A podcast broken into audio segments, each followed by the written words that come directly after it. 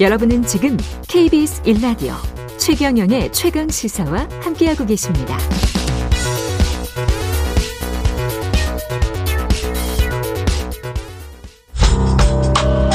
시간이 얼마 남지 않았습니다. 후쿠시마 원전 오염수 방류하기로 결정이 내려지면 일부 방사성 물질은 거센 방사선을 내뿜고 있을 겁니다. 일단 방류가 되면은 이러한 방사능이 사그라질 때까지는 무려 25만 년 영겁의 세월이 필요한 거죠.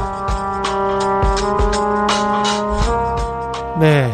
방금 들으신 목소리는 환경 스페셜, KBS 환경 스페셜의 서균렬 교수가 말한 건데요. 일본 후쿠시마 원전 사고가 발생한 지 오늘로 10년 됐습니다. 예. 후쿠시마 10년 기획 환경 스페셜을 제작한 KBS 전인태 PD 나왔습니다. 안녕하십니까? 안녕하세요. 예. 후쿠시마 원전 사고가 10년이 지났는데 아직도 그 악몽이 현장에서는 계속되고 있는 겁니까? 어떻습니까? 예, 그렇다고 봐야겠죠. 예를 예. 들어서 오염 제거 작업을 착실히 진행하고 있다고 일본 정부에서는 밝히고 있지만 예. 오염 제거 작업은 이루어졌어도 실제로 방사성 물질, 오염 물질이 실제로 제거되었는가는 의문이 드는 현장이 많죠. 10, 10년 동안 지금 제거를 하고 있는 거예요?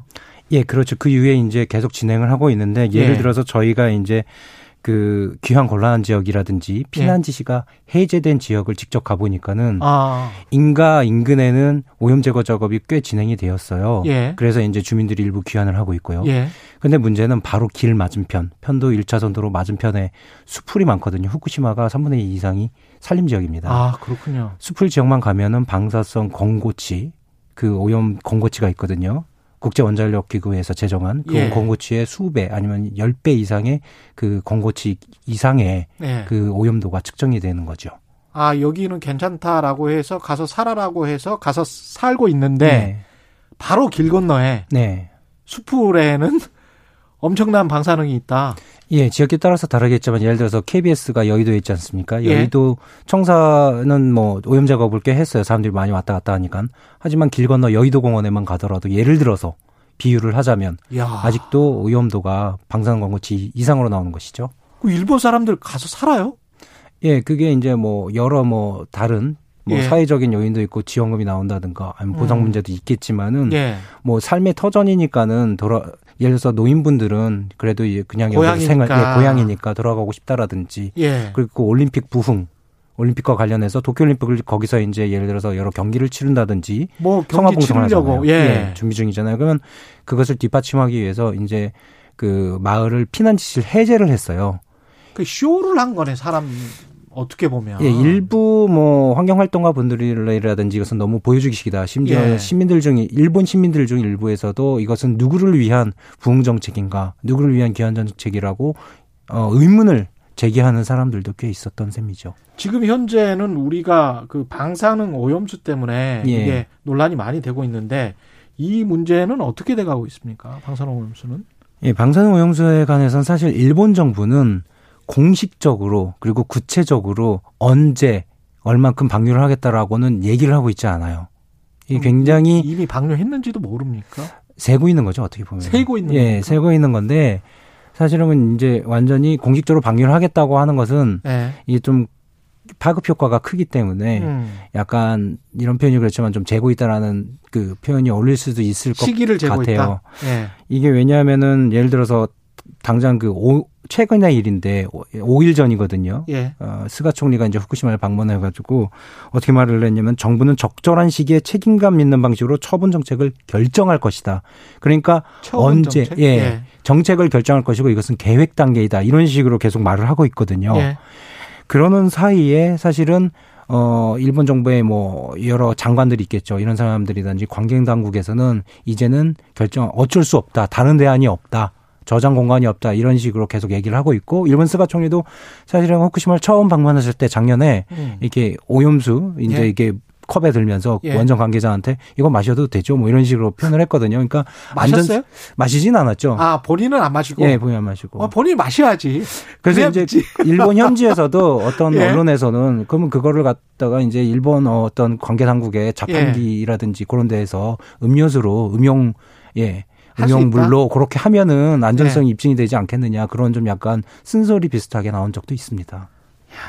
근데 이 방사능에 오염된 물이 바다로 이제 흘러 들어가서 네. 바, 바다에다가 이제 뿌리겠다는 거 아니에요? 방류하겠다는 거 아닙니까? 네. 그러면 이게 결국은 수산물도 오염시키고 우리가 먹는 수산물도 네. 물고기가 마음대로 헤엄치니까 네. 이게 오염돼 있는 거 아닌가 그런 걱정이 있단 말이죠. 인근 국가인 네. 입장에서는 네. 어떻게 보세요? 예. 그 우리 기자님도 수산물 좋아하시죠? 예, 좋아합니다. 예. 근데 이제 예. 우리나라가 일본산 수산물을 굉장히 많이 소비를 하- 해 왔어요. 지금 줄어 꽤 줄어들었지만 예. 문제가 뭐냐면은 이게 원산지의 개념이 사실은 일반 청취자분들이 음. 좀 생각하시는 것과 많이 다를 수 있습니다. 예.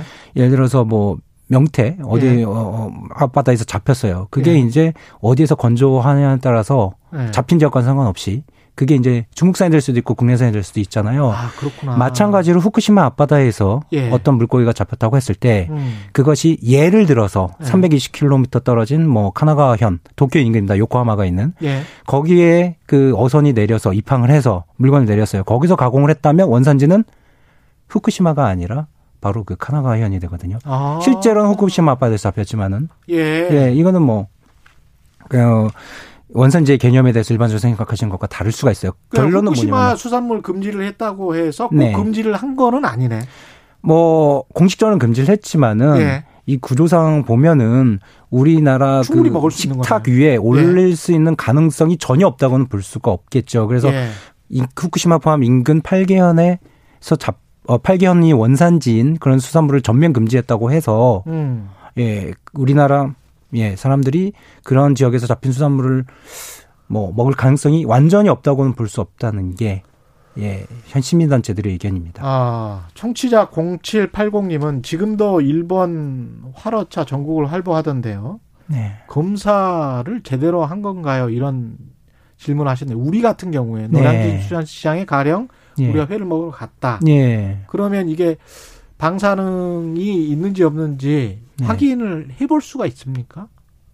음, 일반 소비자가 일반 소비자가 확인하기는 쉽지 않죠. 쉽지 않죠. 사실 이제 방 그 동일본 대지진 이후에 많은 이제 그 방사능 그 검사하는 음. 기구의 업체들이 굉장히 뭐 이, 호황이었어요? 예, 호황이었었어요. 예. 근데 그 문제가 뭐냐면은 일반인들이 구입하는 그 방사능 그 검증기 같은 경우는 음. 굉장히 그 한계가 있어요. 그럼 들어서 정부는 어떻게 해서 이렇게 들여오는 거예요? 방사능 검사를? 방사능 검사를 이제 화- 일본산 그 수산물을 실은 화로차의 경우에 한해서 말씀드리자면 예. 한, 한 해에 약 2,000대 가량이 들어옵니다. 화로차가. 거기에 아. 이제 11톤 내지 13톤의 이제 그 화로차가 실리죠. 예. 그러면은 이제 그게 부산 국제항 여객 터미널에 입항을 하면은 음. 곧바로 세관 직원분들, 부산 본부 세관 직원분들이 나와서 예. 그 화로차 일부 일부를 이제 열어서 거기에 샘플? 있는 예 샘플하고 서류를 대조를 해요. 근데 제가 직접 예 스마트폰으로 취재를? 예. 예, 취재를 했을 때 스마트폰 시간을 재보니까 1분 48초가 나오더라고요. 그래서 그 기간 그 시간 동안 확인을 해요. 그 시, 11톤. 예 조사하는데. 11톤, 13톤 이 정도죠. 예. 굉장히 큽니다. 그래서 어.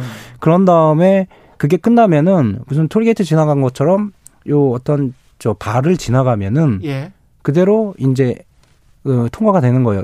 통행증을 발급받고 방사능 감지기를 통과를 하는데 거기 톨게이트 같은 곳에서 음. 문제는 그 감지기도 검지기도 수산물 안에 실린 수산물의 방사능을 검사하는 용도가 아니라 예. 차량의 겉면을 방사능에 오염되는지를 측정하는 거예요. 예. 결론부터 말씀드리자면은 이 수산물 일본산 수산물을 실은 화로차가 부산 시내 혹은 전국으로 가는데 보세 창고나 화로 장치장 보관하는 장소로 향하거든요. 예. 그때까지 방사능 검사는 이루어지지 않는다는 것입니다. 야, 그 원산지 확인을 우리가 확실히 해야 되겠네요. 소비자 원산- 입장에서는. 네, 원산지 예. 확인 미표기라든지 허위 표시가 있는데 예. 법적인 측면에서 이제 일반 소비자분들한테 유- 좀 이제 그 유익한 정보인데 뭐냐면은 예. 과태료가 원산지를 허위로 표시하면 굉장히 세게 그 어, 처분을 받아요. 예. 예, 몇년 이하의 징역이라는 예. 것 과태료 그도 굉장히 높은데 음. 미표시일 경우는 상대적으로 낮습니다. 아. 그 처벌 수준이 예. 그렇기 때문에 상당수의 그 업자들이 어 아, 상당히 업자들 은 죄송합니다. 예. 일부 업자들이 예. 어, 아예 원산지를 미표시해 버린 경우가 있어요. 꼭 확인하시기 바랍니다, 소비자분들께서. 오늘 말씀 감사하고요. 지금까지 KBS 전인태 PD였습니다. 고맙습니다. 감사합니다. 3월 10일 목요일 KBS 일라디오 최경영 최강 시사 여기까지입니다.